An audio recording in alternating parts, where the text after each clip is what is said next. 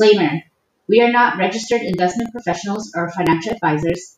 This content is for educational and entertainment purposes only and is not meant to be investment or financial advice. Please talk to your financial and tax advisors for professional advice. The opinions of the speakers are not reflective of Moolahwise or Moolahwise Associates.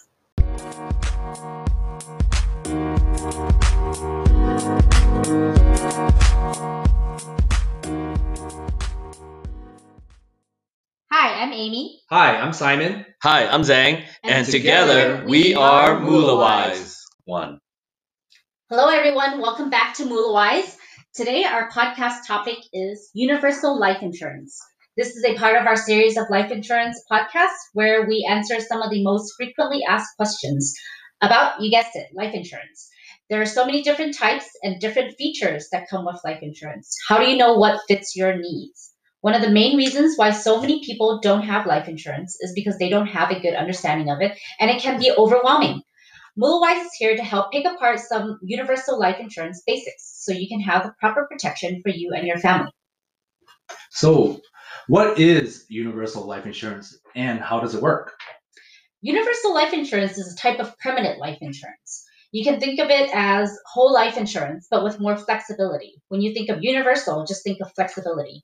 You can actually change your premium. You can pay more one month and less the next month, or skip a few payments, as long as you have enough cash value inside the policy to cover the cost of insurance. You can also adjust your death benefit to fit life-changing conditions. Say if you had a new addition to the family and you want to make sure you have enough protection, you can add more money into the program to build up the cash value. The interest on the cash value may also be sensitive to market conditions, which means the insurance companies can adjust the rate if necessary. There are also some universal life policies where they also provide a minimum guaranteed interest. Okay, um, so when did universal life insurance start, and what are some of the key features of it? Yeah, to, to really understand some key features and differences between a universal life versus a term life or whole life versus universal life, Um, we really have to look at the history of life insurance. You can think of term life insurance as the first type of insurance. And this came about because back in the days, um, people were working in more dangerous jobs, right? Um, like in coal mines and lumber industry, et cetera. So it's more dangerous. They were uh, handicapped more often or died in their uh, line of work. And life expectancy was much lower, right? We don't have the, the medical advances that we have today. So people back in the days, usually the men at that time, would leave behind their small children and widow um, if something happened to them. So that's when they came up with the, the term life, where they can just cover a few years and then they would die anyway. Um, but after that, uh, after in the fifties, people were living much longer. Life expectancy was much longer. They came up with the whole life insurance in the fifties because people wanted to be insured their whole lives and not just uh, until a certain term. Um, That allowed people to have protection for their whole life, but people had to also pay their whole life. Um, so when they retired, they don't want to continue to pay, right? Because they don't have a steady stream of income anymore. So in the seventies, that's when they came up with the universal life insurance. So the universal life insurance allows, um, has the same benefits as the whole life, where they have the cash value, um, but it has more flexibility. Okay, um, so when does universal life insurance make sense? Uh, so when I get this question, uh, I always, I it, it depends, right? It depends on one, what are the goal of owning this program? Well, what do you what do you hope to achieve by owning this program, right? Um, so for me, what I always tell my clients is that it makes sense for the client, uh, one, if they don't want to pay their whole lives, right? Like similar to what Amy was saying, um, when you get into retirement, you, you know, you're not going to have a set income anymore. So something like a life insurance uh, premium, you can't afford it anymore. So um, you you won't uh, you won't pay anymore. So it will make sense if the client doesn't want to pay a fixed amount for their whole lives, uh, simply because the universal life insurance has flexible premiums. Are universal life insurance policies taxable? Uh, so when I get this question, um, So it, it acts as like any other life insurance, right? So the premium that you pay to the program is paid for from after-tax money, meaning Uncle Sam has already taken his cut, and now you're putting it into a life insurance uh, program. And what are the what are the benefits that you get for, for doing this is that you will give your family a tax-free inheritance.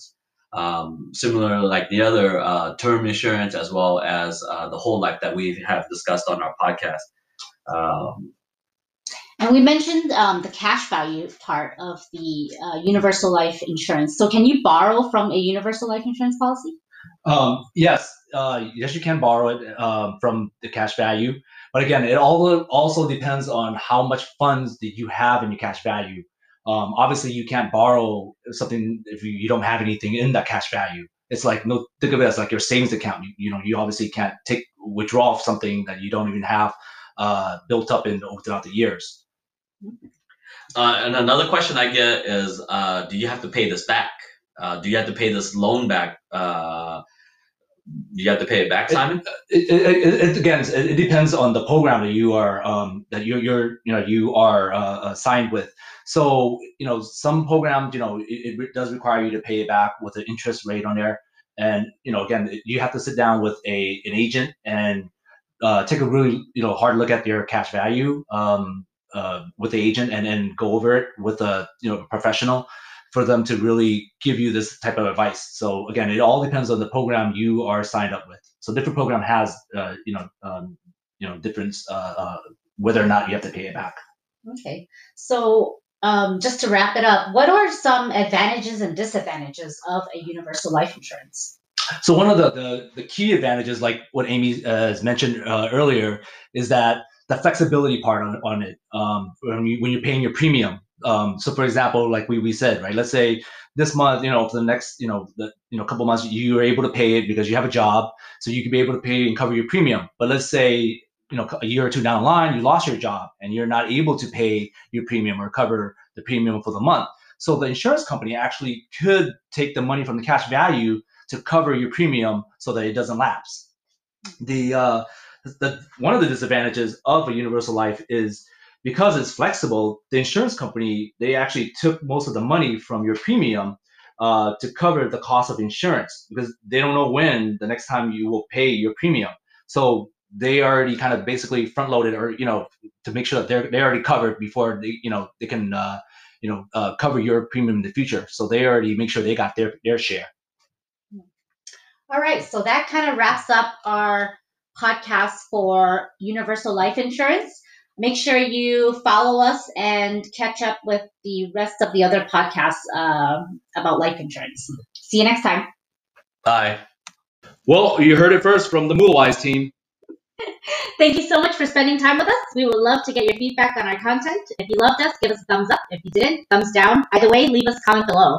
Follow us or subscribe to us on moolahwise dot com. See you next time. Bye. Bye.